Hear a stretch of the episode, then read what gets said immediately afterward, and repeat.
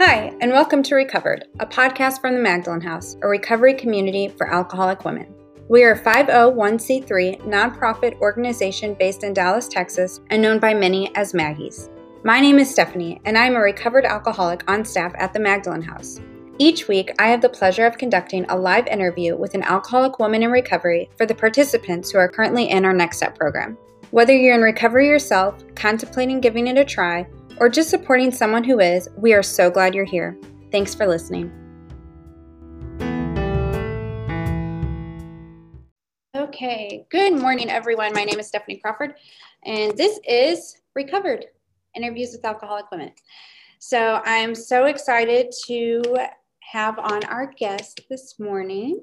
Her name is Liz. I have been Facebook friends with Liz for years now, and I will tell you that as much as she is smiling and wonderful and friendly and on social media, she's exactly like that in real life too. So that's cool.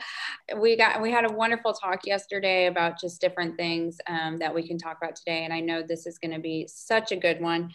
So Liz, if you don't mind, introduce yourself to the ladies and give us a little bit of background information about yourself and what led you to get sober.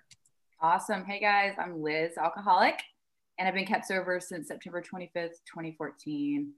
So grateful for that. So grateful to be here. Thanks for having me here and starting my morning off this way. I don't think I can think of a better way to start off. So in reflection, looking back in my journey in recovery and sobriety, it has not been linear. It has not been came and stayed. It has been very up and down. And the entire time has been one huge, big spiritual experience for me. From the time I was 16, when I was first introduced to the program of Alcoholics Anonymous for myself. Little backstory with that. I grew up in a home where my mother got sober at 2 years when I was 2 years old. So I was the kid at going to meetings, coloring in the back, the old Dallas North group, answering the phone, Dallas North group. Like I was around the rooms at a very young age. My two older brothers actually got sober when they were 16. We had a joke in our family that you had to go to treatment before you could get a car. Funny, but not really funny. But so it was around alcoholism, recovery. It was always taught you might not want to mess with alcohol. You could probably possibly have this disease as well. But if you're anything like me, that did not discourage me and actually fascinated me. And so I, what was this alcohol that I was supposed to stay away from? And so I started pretty early. You know, I would say my first drink was at 14, experimenting. And then I was off to the races at an early age. The people, the kids, the group of friends I was hanging out with, doing the deal with, hiding, sneaking around with, and, you know, living our best 14, 15-year-old lives. Those are the same kids who ended up going to my father and saying that I had a problem, and then they were worried about me. So the ones I ran with, the ones we went hard with, they were like, something's different about the way she's doing this. I felt like that was kind of unfair, right? Like we were all doing the same thing, but they could see it in my eyes. Something hit me and happened to me when I did this that did not look the same as it did with other people.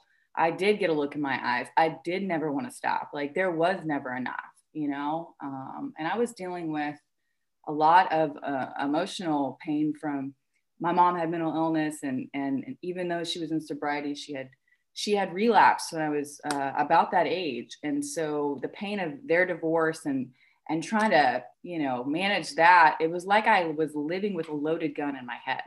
I can't tell you or describe it any other way better than that. My mind was my worst enemy. I hated myself. I hated what was happening at home. I didn't know how to verbalize it except for enrage, you know, and alcohol and other substances were a way to numb out and to completely forget. And I almost felt justified. Like, you guys owe this to me. You owe it to me. Like, this is my little piece of freedom and I'm going to run with it. So I ran it all the way into the ground is what I did at an early age and qualified myself for alcoholism. I had my brother actually was the one who said, hey, Liz, do you think you might have a problem with alcohol? And that was after, you know, an event that happened that was like one more bottom. I felt completely out of control. And I said, yeah, I think so. So we had somebody come over. She had done an intervention on all of our family members, which is hilarious. Lois is still around and she's rocking recovery today, but she's an old family friend of ours. She came over and you know, I answered the questions, and then next thing you know, those questions landed me in the treatment center. And it was an all-girls treatment facility in Oklahoma. And I did not sign up for that. I was just admitting that I may have a little problem with alcohol. I was really afraid of, like, oh my gosh, like, now this is it. Like, I started at 16. So my first sobriety day was September 15th of 1998. And that place saved my life. I was there for 11 months. But what it did is kind of set up recovery in the program in a way where, and me trying to reach a higher power that I was so desperate for, in a way where I was actually trying to do good. Like, if I could just get good enough, I could get sober. If I just did follow the directions correctly, then maybe God would love me. Maybe I could do this right. I've been such a screw up that maybe this could be my time to shine. So I got back from that treatment center, graduated from a different high school. I was sober now. I was going to meetings. I was doing young people in recovery. Loved it. Some of the best times of my life. You guys go hard. People, the young people in recovery were so fun. We would stay up, we'd go to meetings. It was just like, I saw that you could have fun sober. And it was exciting for me. So I graduated from high school, went to college. I'm sober in college. I'm in a podunk town in Huntsville, Texas. And they have one meeting, right? And they have one guy who sponsors everyone. And when I went to that place, it wasn't, you know, recovery was on my mind and staying sober, but it wasn't everything, right? And recovery for me and having sobriety actually turned into more of a pride thing, where I was starting to puff myself up, thinking I had lived so long in shame. Like, the things and the acts that we do when we're out there, the shame that was heavy on my heart, I thought, you know, maybe I could prove myself worthy, right? And that I could be something special in other people's eyes. And this was my time to shine. So I remember I joined a sorority. I was actually the pledge class president. I was sober, and I really held on to that I was sober. And here I was, the pledge class president. Recovery became less and less of the important thing. And it was more about how I looked being sober, right? And earning approval for that. And, you know, talking about my alcoholism and my recovery was less and less about helping somebody that may be suffering, and more about how I looked and, you know, the accolades I could get for being sober in college, right? Pat on the back. Well, that didn't last. And all it took was one insane breakup and me hanging on his door sill going, "You can't break up with me. I'm going to drink if you break up with me." And he was like, "Go drink." And so I sat on his front porch and drank vodka in a Whataburger cup, because that's the only, you know, logical thing. So he could see, you know, how much he hurt me. And he was not at all devastated by that. And, like, it didn't affect him, and he did not care. And so that was really a hard one I had to grapple with. And I got lonelier and more depressed and more isolated. And so now I don't have this sober chick thing to hang on to anymore. So who am I? What am I doing here? I feel really lonely. I came home, got sober again, but this time it felt different. And this time I was a little resentful. And this time, you know, I was a little afraid, because, you know, I held on to that so much, and that image, and it was gone. And so here I am in Dallas trying to get sober again. It's just not clicking. It's just, I'm not feeling it. I don't know what that is. It's a lack of surrender, right? Like, it was just part of my experience that led me to where I am today. But I ended up going hard and heavy in another direction, and getting into some really, really dark places with other substances that, you know, I lost years of my life, you know, because I don't remember what was happening. But it was in those times that I was 24 years old, was in a car, lost somewhere on a road. I have no idea where, with a girl who I'd been hanging with and, you know, living that life with. And in the car, I had a spiritual experience. I had a burning bush moment where God came to me and said, "This isn't about how clean you can get. This is not about how many rules you can follow. This is not about how good you can get for me. This is because I love you. I love you exactly where you're at, as far gone as you are." And I realized in that car, in that moment, that it wasn't about me getting cleaned up for God, that God loved me exactly where I was at. And he refused to keep me that way, because that's not what he called me to. That's not what he created me to be. But he was going to help me out of it. And I didn't get sober immediately after I had that experience in the car. But what happened is slowly the desire for wanting the things that were killing me slowly started to get removed. And I checked myself into another treatment center, this time in Arizona. I have a thing with treatment centers, guys. And I think like the further you go, the more effective the treatment center is. I come to find out that is like completely false information, but you know, we have ideas, we have things that we think it's going to help us. Like, I think they call that a geographical cure. But anyway, so I went to another treatment center, and this time it was different. And I, since I had that spiritual experience in the car, I was a little afraid that, and that my higher power was now Jesus. I was scared that AA was going to try to take that from me. I know that sounds silly. You know, we have our preconceived notions, but that was one thing for me, is that, you know, since it was higher power, and then now I had this experience with Jesus, was like, were you guys going to try to take that from me and not let me have? And I come to find out that was completely false. And this is all a personal journey, and whatever your experience is, that still happened for me. That was my experience, and I could take that forward, and I didn't have to be afraid of AA trying to take my higher power. Right. So I came back in the rooms, and I remember seeing people that the first time I walked back in, I went to the Addison group, and I saw somebody that I was sober with before. And you know, what happened was I walked in that room wearing like Old Navy little boys clothes, like with a hat, like just a child at 24, saw this guy, and I felt immediately like relieved, like I'm home, like these are my people. I am home. Let's do this, you know? And I think one of the biggest things since I started out at 16 with the program, with the Big Book, doing the steps, doing the deal at different times, having various lengths of sobriety, I had to, you know, ask God to kind of remove anything, any experience I had prior with AA and with the program, and let this be fresh, you know, let it be new. Let me see this in a new way. Let the steps work in my life in a richer and more meaningful way. And that's what happened for me during that time.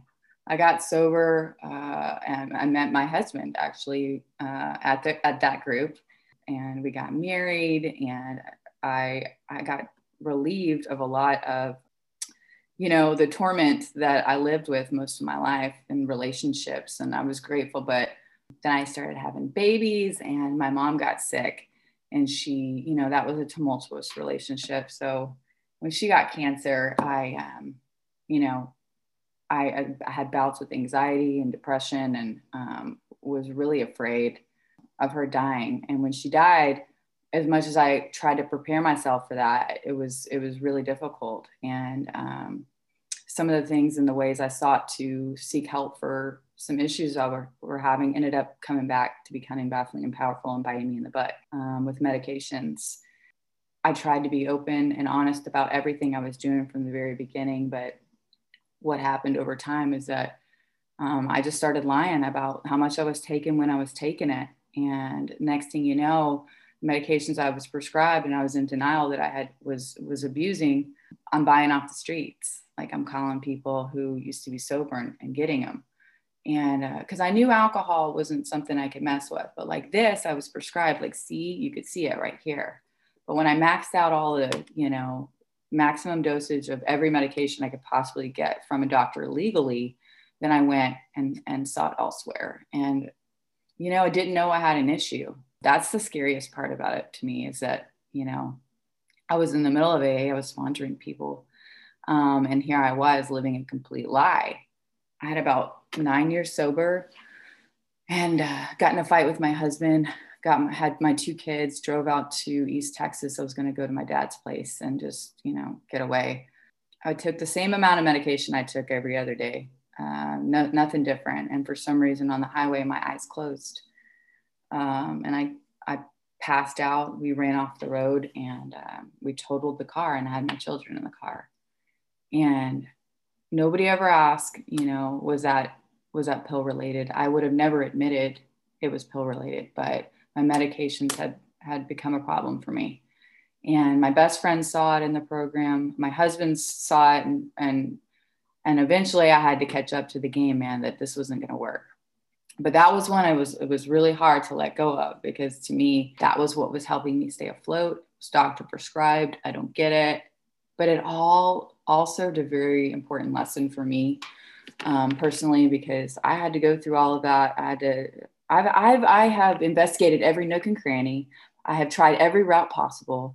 I have taken every pill and gone to any doctor. I have tried everything possible to not feel, to not experience life as it is, to escape, and to elevate fun, right? And so everything that I went through, all those years, processing, trying to get sober, led me to the point where I was willing to surrender. I went to one last treatment center, this time California, because hello, it was called Hope by the Sea. And I don't know about you guys, but who doesn't want a little hope by the sea?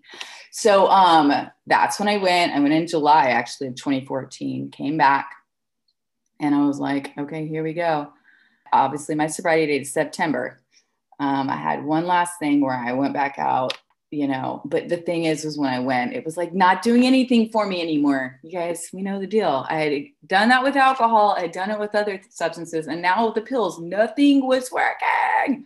But it was great because I remember the exact gas station I was at. I had some stuff left. I said, this is it, God, done. How many times have we done it? But I meant it. I swear. I was like, this is not working anymore. I'm going to have to do it your way. Threw it away and got to work, you know, and I had the same sponsor that it was with me all those other years, and a woman I admire, but this time, you know, I had to look different. And she told me, okay, I don't know if I can help you if you can't be honest with me. And I remember, I don't even know if I can be honest with me. Like I live on a throne of lies. Like, I don't even know how to do this, but I continued to show up. I had to find a new home group. And that was for some personal reasons, because when I was at Addison, I was the girl sponsoring 8 girls. I was going to meetings all the time. You know, I'm like, did GSR, I'm in service position. Like I was, the thing that was killing me was acting like I knew everything when I was dying inside, you know, being completely a part of AA and yet living a complete double life, which is kind of frightening. So I was a little scared to know anything this time. So I went to a different home group, got plugged in there, got plugged into a step study that has saved my life. And the program has become alive in a new and a different, fresh way. My relationship with God is the single most important thing in my life today. And that will carry me through it all and has carried me through it all. So I am grateful to be able to be here and participate. So let's do these questions, party people.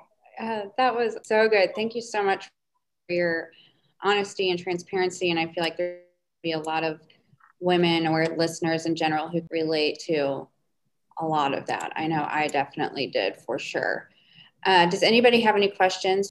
I just wanted to thank her because it was so honest, and it did strike a chord with me. And what you spoke about really touched my heart, and I appreciate how honest you were, especially about that accident you had with your children. That's a hard thing to admit. Thank you. I appreciate that. There was times, you know, when I got in the last treatment center where the trauma from that and the experience, I would wake up in nightmares screaming at the top of my lungs because I would envision my little girl dead in my arms. Like I repressed that so much, but it came out. It came out. And so now I can talk about it without crying and in tears. And I'm grateful for that, because that was one of the worst things I've ever experienced in my life, period. On that note, do you mind talking about, well, actually, first I have a question that I want to ask. Do you have a fear that you'll relapse again? So you broke up just a little bit, but I think. Oh, okay. With different years of sobriety, do I have a fear that I'll relapse again? Mm-hmm. Okay. I will happily report that is not a question in my mind right now. It's not anything I obsess or give power to. I've had such an experience with being sober, not being sober, being sober, not being sober, that this last time when I had that sobriety to 121, 2005, that was like, I held so tightly to that was my identity, was that sobriety date, and what that recovery looked like for me. This time it's like totally like unplugging all of that. My daily goal and complete obsession is to getting closer to God. And I know if I'm shooting towards my higher power in that direction, there's nothing I'm going to experience that he won't carry me through. So I'm grateful for the obsession to be lifted. I'm grateful that I don't think anybody owes me anything. I'm grateful that I don't think I'm owed a drunk or a drink, or that some circumstance or, you know, some emotion of mine could, you know, give me permission to go ruin my life and ruin the people that I love's lives. So that to me is the biggest gift, is that I don't see it so much as this struggle against alcohol or any other substance. I see it as a spiritual, like, surrender to God on the daily, man, and he will protect me and keep me, and because he's good, not because of me. Period. Oh, I love that you said your greatest obsession is getting closer to God. Oh, it's so beautiful, so powerful. Well, so I wanted to talk about being a mom and just what that has looked like, and if you have an experience that you would like to share with the ladies and the listeners. Absolutely. So being a mom is one of the greatest joys of my life. It's one of the scariest things I've ever experienced. And like, what, where, and how, you know, I wasn't one of those moms who was like, I am so excited to completely give up my entire life for another human being. It was actually, it's been a slow, painful let go, and literally the best experience of my life, my children. But, you know, in recovery, I found that having kids, I can make that an excuse to, you know, back off things that have brought me peace, bring me harmony, keep me sober, you know? And so my kids can't be an excuse to not participate in recovery. That was, you know, I'm sorry, I'm too tired. I'm sorry, I'm too busy. I'm sorry, no, my recovery has to be a priority in my life today. I have to plan it in. It literally has to be in the calendar, and I'm not a planner, but it's that important. I would say today, realizing that the kids are not an excuse for not participating in recovery. They're actually, you know, my reason for doing the things that I do, letting them know that mommy's doing something that's going to help, you know, help her be a better mommy. But I get it, mom. I have a heart for moms in recovery, because I think it does get a little complicated. You are doing a lot of things other than, you know, just in your big book reading, you know, we're all busy women, but as kids, you know, you're a mom, like they're wanting something at all times. You're responsible for another human being. It takes a toll on your heart, right? So it's just important that recovery becomes not just, you know, something I may participate in. It is literally like, you know, you got to make it happen. Like, it's not a matter of, I hope I can fit this in today or this week. It's like, okay, what am I going to do to make this happen? That's my big suggestion to moms, because listen, what you're doing with your kids is like the greatest work ever you'll do. But for me, I've got to be sober or I start to resent them, right? Like, I remember so fresh, my kids were it felt like a burden. It's like, seems so sacrilegious and against everything as a mom, right? Like, when we're doing our deal, like the kids are like, got to get rid of it. I need more me time. There's too much of them. So when I came in recovery, I kind of went the other end and was like, well, now I've got to be here. And then I went crazy because I wasn't taking care of myself spiritually and doing the things in recovery that bring me peace, so that I don't, you know, think it necessary to take a drink again. So what are the things that you do in recovery to bring you peace? And like, what is planning your recovery and your week and making it a priority look like? Good question. So whenever I got sober and, you know, I was struggling with anxiety and all the things, that didn't just go away because I got sober and decided that I couldn't take medications myself because it wasn't a good fit for me, because I went off the rails with them and almost killed us all with it. So my sponsor had me start wording what I was experiencing a little bit differently to stop giving as much power. I would used to call her all the time. Oh my gosh, I'm going through anxiety. Like, I'm overwhelmed. Everything is, you know, as a mom, like that's how I felt all the time.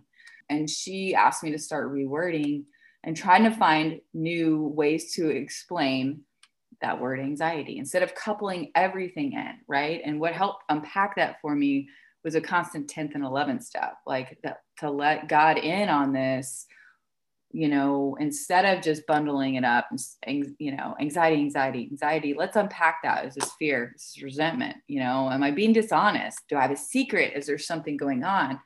And when I started to implement that, I fought it like nobody else's business.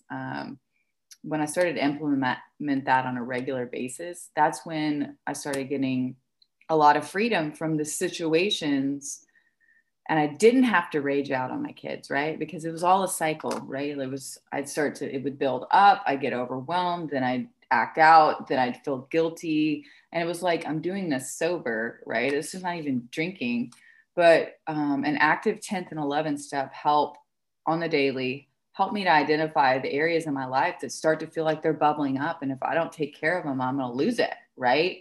There's a lot of lies and false beliefs about schedules and their schedules when we get invited to stuff. Like, I just have to incorporate every Monday night. I have a step study that is non-negotiable that I do with my women. The last 2-3 years we've done it.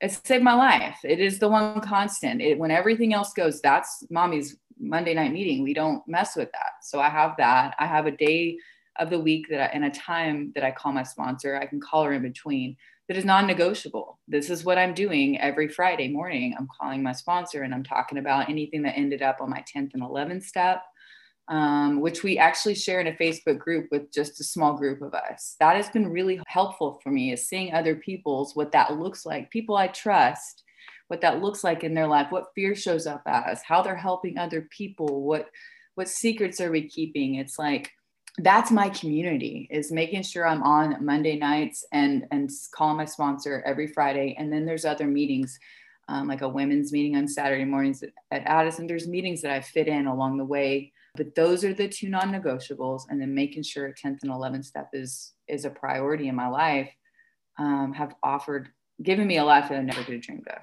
period, in a sense. That's how I schedule it. I love it. Awesome. Well, I know we talked about the 10th step on the phone often. I mean, I was just talking to a sponsee the other day and she's like, I feel like I should understand this. I feel stupid asking this, but like, when do I 10th step? And I was like, girl, everybody overcomplicates and overthinks, and it's the least understood. So don't feel stupid. But do you mind sharing your experience around 11 and how, just what knowledge you can give us and experience you can give us, and how you became disciplined for you? Absolutely. I just want to start off with, I've been at this for a hot second, party people. And I will say it finally clicked for me in a certain format about 2.5 to 3 years ago, where it finally made sense. It was not a complete, like where I would just dread it, right? Like, I don't want to think about this stuff. It's just too much. I already have, let's move forward. Let's just keep moving, you know, like there's no need to dredge up what's going on. And it was a formula that my sponsor came up with. It's called the WADA steps, which sounds strange, but it's an acronym, WADAH. Right? And W is for watch and watching for, and this is all from your big book. This is not anything new. It's just, she explained it in a way where my brain could understand it. It's 86, 87. It's like literally already in the book, but she put it in a way I could hear it. So watch. So I'm going to watch for resentments, dishonesty, fear, and selfishness, you know, and I'll go through my head and the time of day you do it. Listen, in the morning, non-negotiable quiet time with my higher power, period, in a sentence. I used to do it at night, and then it was just weird because I wake up, start my day, and I was just like off to the races again. But for me, with a 10-step, I can do it in the morning after my quiet time. I can do it at night. I can do it midday, party people. It doesn't matter. You just do it when you start to feel, you know, if you have to do it midday because you're starting to feel overwhelmed. So I'll check for those four. And then A is for ask. Did I ask God to remove the selfishness, resentment, dishonesty, and fear today? Right. And then D would be, who did I discuss this with? So we're going to invite somebody into this process. So it's not just me in my head, right? That's kind of where I got stuck a lot with this too, is that I was doing it and it was just me. And it was just like, I'm all I hear. Right. So you invite somebody in, you share it. And then we're going to go to A, where it's amends. We're amends owed. Do I own amends? Did I make them? Okay, so you can kind of get on track for anything that you've, you know, maybe participated in that, you know, you need to get cleared up. And then H, who did I help and what did I do? So this is directly from the big book, is about turning our attention to, you know, who we can be of service to. But those are the steps that I go through in order for step 10 for me to be effective. If you or someone you know is a woman who wants to grow in her recovery, join our 3-month non-residential program. Next Step offers community, structure, and accountability to alcoholic women at absolutely no cost. Every Next Step assignment and accountability group helps alcoholic women to stay sober and thrive in her recovery. We have in-person and virtual options available to help women near and far. Please call 214-764-0793, extension 500, to complete your phone screening to see if you qualify. My favorite part of that is then there's the 11th step. And did I pray and meditate today? What do I need help with? Have I asked for it? Do I have a secret? Was I kind and loving to all? What could I have done better? Do those sound familiar? Because they're directly from the Big Book. Was I thinking of myself most of the time? Was I thinking of how I could serve others? And I love this because then we're going to take the information that we learned from whatever we wrote down and we're going to, go apply it for a game plan tomorrow. Like, okay, I'm going to see Sally again. Do I need to make an amends to her? I'm going to, I'm going to make a plan to make an amends. I'm going to go through my day. Okay, I know that when I get home from work and I'm a little extra tired and the kids are extra loud, I know I'm usually pretty tense, right? I found that out, right? So I'm going to invite God into that. I'm going to see what he can do in my life. Like, show up for me, God. Help me to keep my mouth shut. Help me to be kind and loving. Help me to not care as much about little things that are really not a big deal. So I start inviting God into all of these little areas that are giving me issues with my selfishness, resentment, my fears, my dishonesty. And he starts to, shape me into the woman that I'm supposed to be, So it's not just me going out there and trying to do better. Right? That's not what this is. Just evaluating where I'm at and inviting God into the process and inviting my sponsor into and the community of women that I trust into my life so they can see, they can have a pulse. That's what recovery is today for me. That is the community, right? It's everything I didn't want when I came in. I was so afraid to be known, seen, heard. I remember my sponsor asking me to call you need to call a woman and ask how she's doing. I was like, that is the most awkward thing I've ever heard in my entire life. And I called this girl named Erica, who's now one of my best friends in the entire world, and said, hey, Erica, this is Liz. And my sponsor told me I have to call women. And she's like, awesome. I'm so glad you called. And it was those little steps of willingness when it didn't make sense how inviting women into my life to be a part of, to do things with, to accept invitations, and then to invite others into to participate would be such a life changer, but it really is. I think you're missing half the beauty of this program if you're not living in a community. Awesome. Thank you. So the other thing that, this is kind of going totally off topic, but you mentioned that you lost your mom. Mm-hmm. And I also know that you've lost your dad. And I do think that talking about going through grief and loss in sobriety is super important. And so I was wondering if you could speak to that. Absolutely. I've fumbled the ball. Grief is messy and it's also not linear and it's not a straight line. It's up, down, all around. Nice try on trying to grieve well. I've read all the books. I've done all the things, listened to all the possible podcasts, going through the loss of my mom, trying to prepare for that with her cancer. I've quote unquote hit my face into the dirt with that and was in so much pain and was so wrapped up in it all. And it felt overwhelming. But what I learned from that is that I was never going to let the loss of anybody or anything ever take my sobriety or my life again, it didn't matter. It couldn't do that anymore. Either I trust infinite God, right? Or my finite self. And I had to go through what I went through, fumbling through that experience with my mom's loss to be prepared for a couple years later. I was, my dad, my very best friend, we were super close. I just visited with him on Tuesday, came over like he always did. And then we drove out he was in East Texas and he had a heart attack and he died. And I remember on the way driving out after I got the call that he was at the hospital thinking he was still alive. I leaned in and to worship. I leaned into God. I leaned into, I cried, I prayed, and I gave God thanks for whatever happened. If I showed up and if he wasn't there anymore, I was going to trust God and believe God, that he would get me through it. And I wouldn't have had that resolve, I don't think, had I not gone through what I did previously with my mom.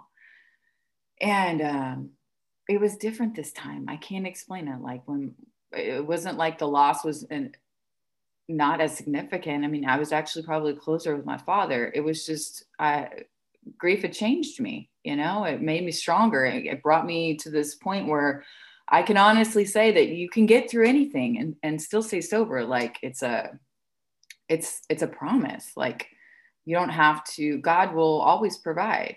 And so I have compassion for people who are hurting. I have compassion for those who lost. I remember what it feels like. I like to be there and offer an ear.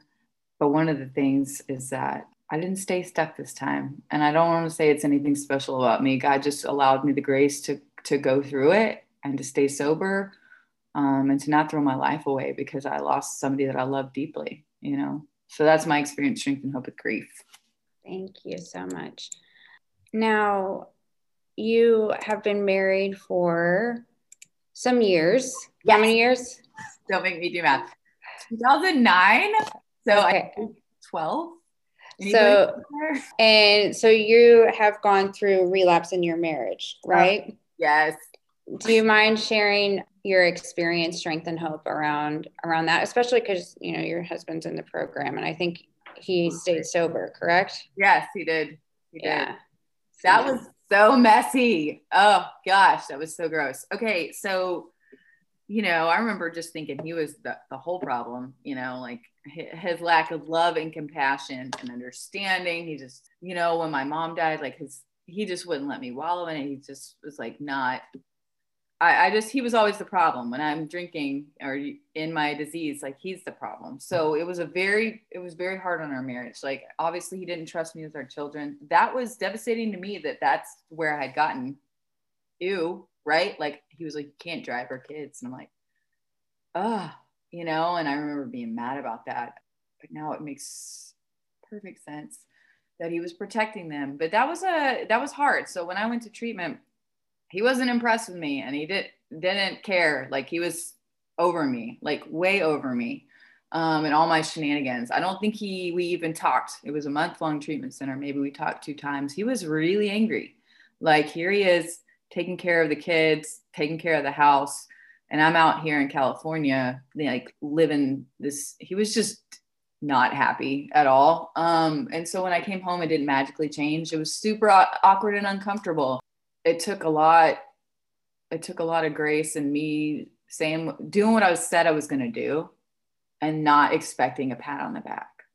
Like, way to go. You know, like, this had to come from within, man. Like, cause he had been left out to dry like so many times. And he married one woman and ended up with another, like literally, because I am not pleasant when I'm in the middle of my disease. So it was been a long haul. You know, I've been sober 6.5 years. And I would say, you know, working the steps and doing this honest 8-step, 9-step, where I was, you know, owned up to not my part, where I was wrong, how I deeply hurt him.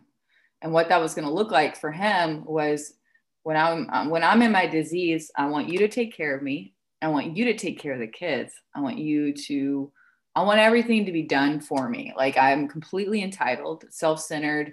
Go to the grocery store. Ew. Like, it's embarrassing how self-centered and consumed I could get. So when I got sober, it was like, the way I made amends were to show up and do the dishes before he did the dishes, or get up a little earlier so I could take care of the kids, you know? And it was painful. Like, completely shifting from me consumed what's good for me to what could help my husband. But my sponsor has been one of the bigger helps in that, because she could help me see what that looked like, because I couldn't see how to do that on my own. Like, all I could see was how to take care of myself.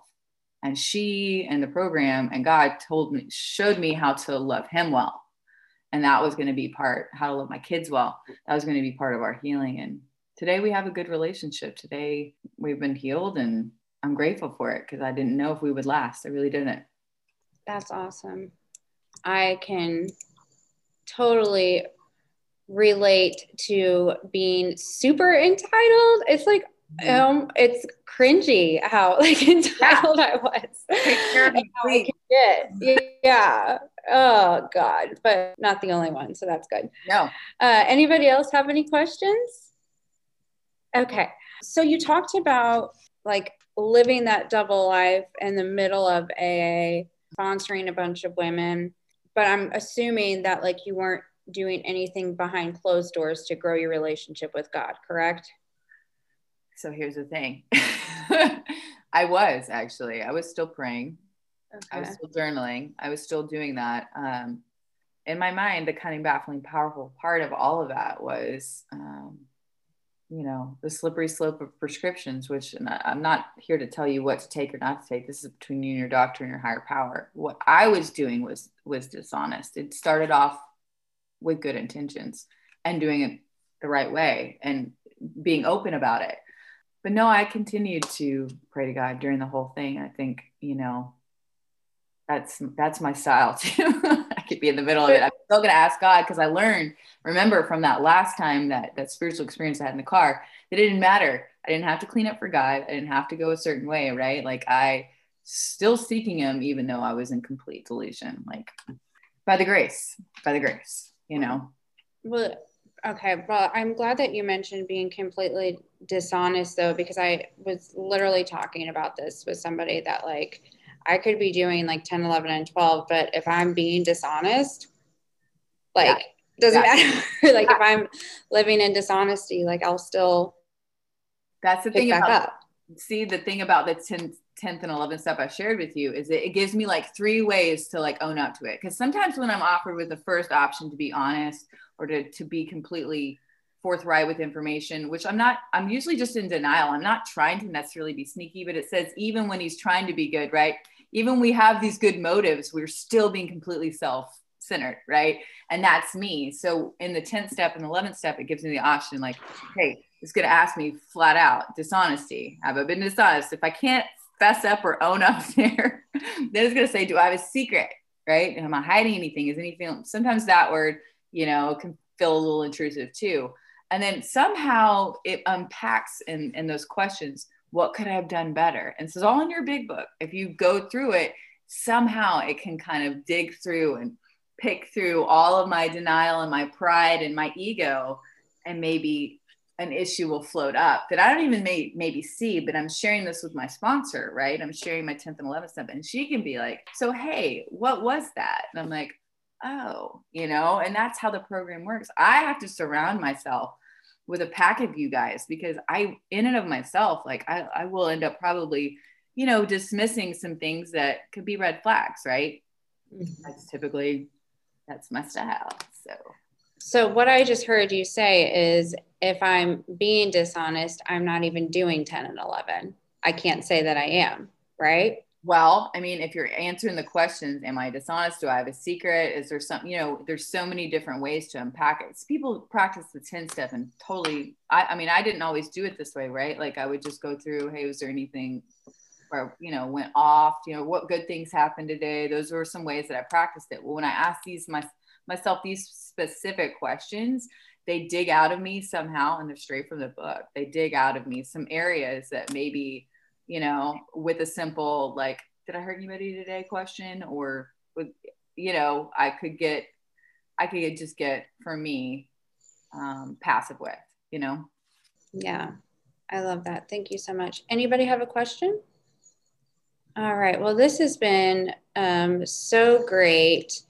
Before I ask the wrap-up question, cause we are getting to the top of the hour, is there anything that we didn't touch on that you would like to touch on? I think recovery can be, it's the biggest blessing in my life today.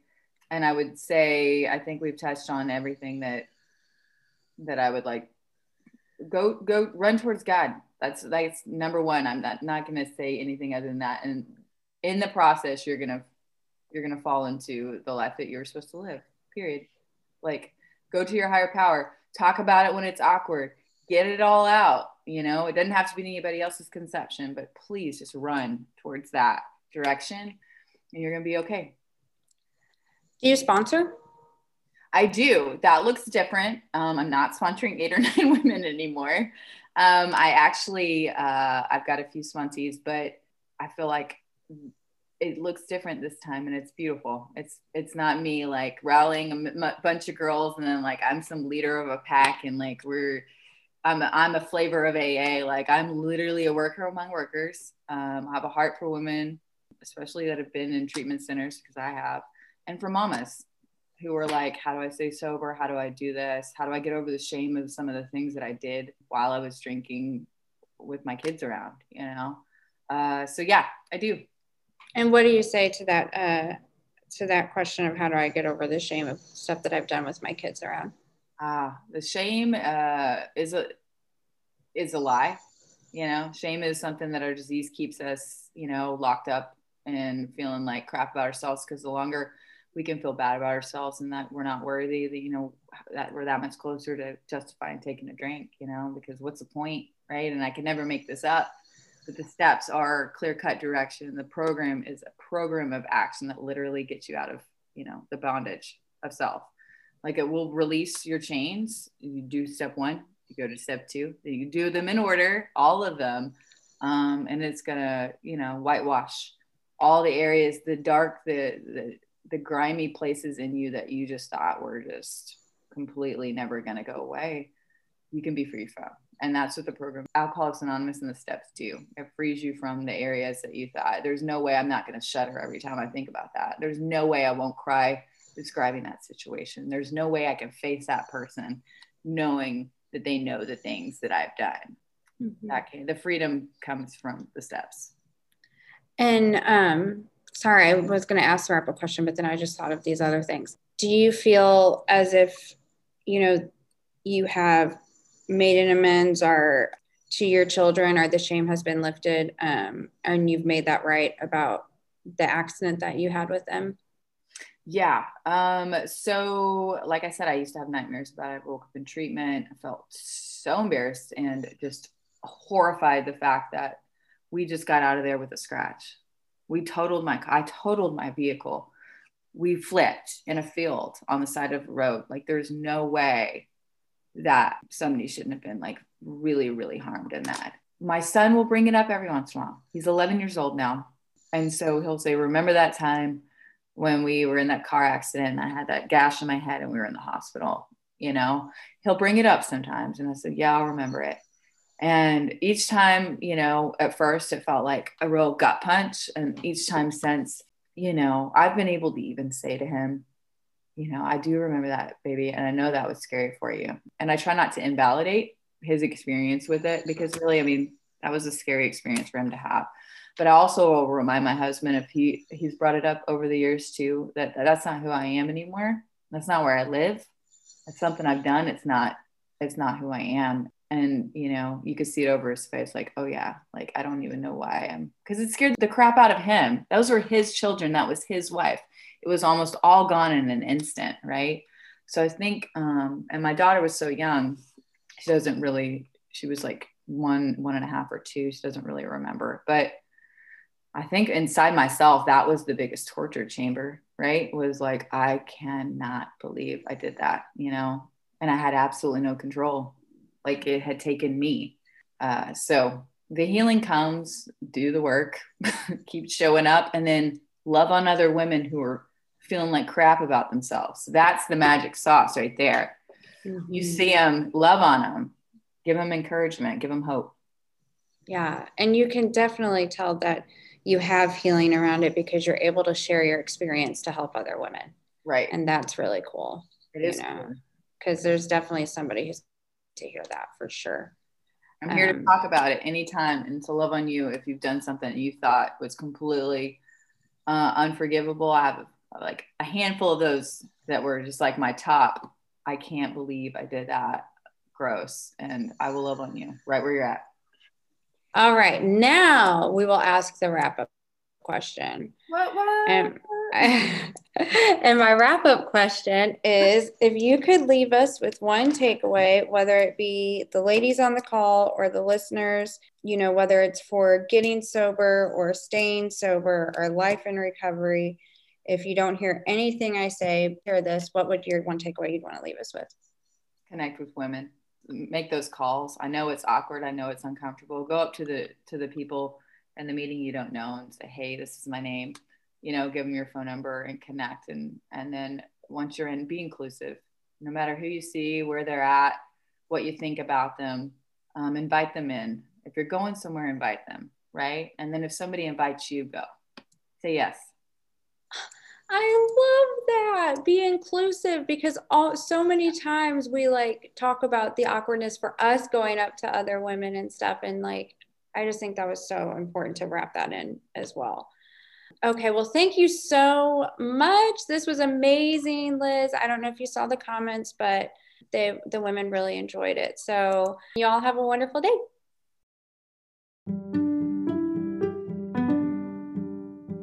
This podcast is from the Magdalen House, a recovery community for alcoholic women.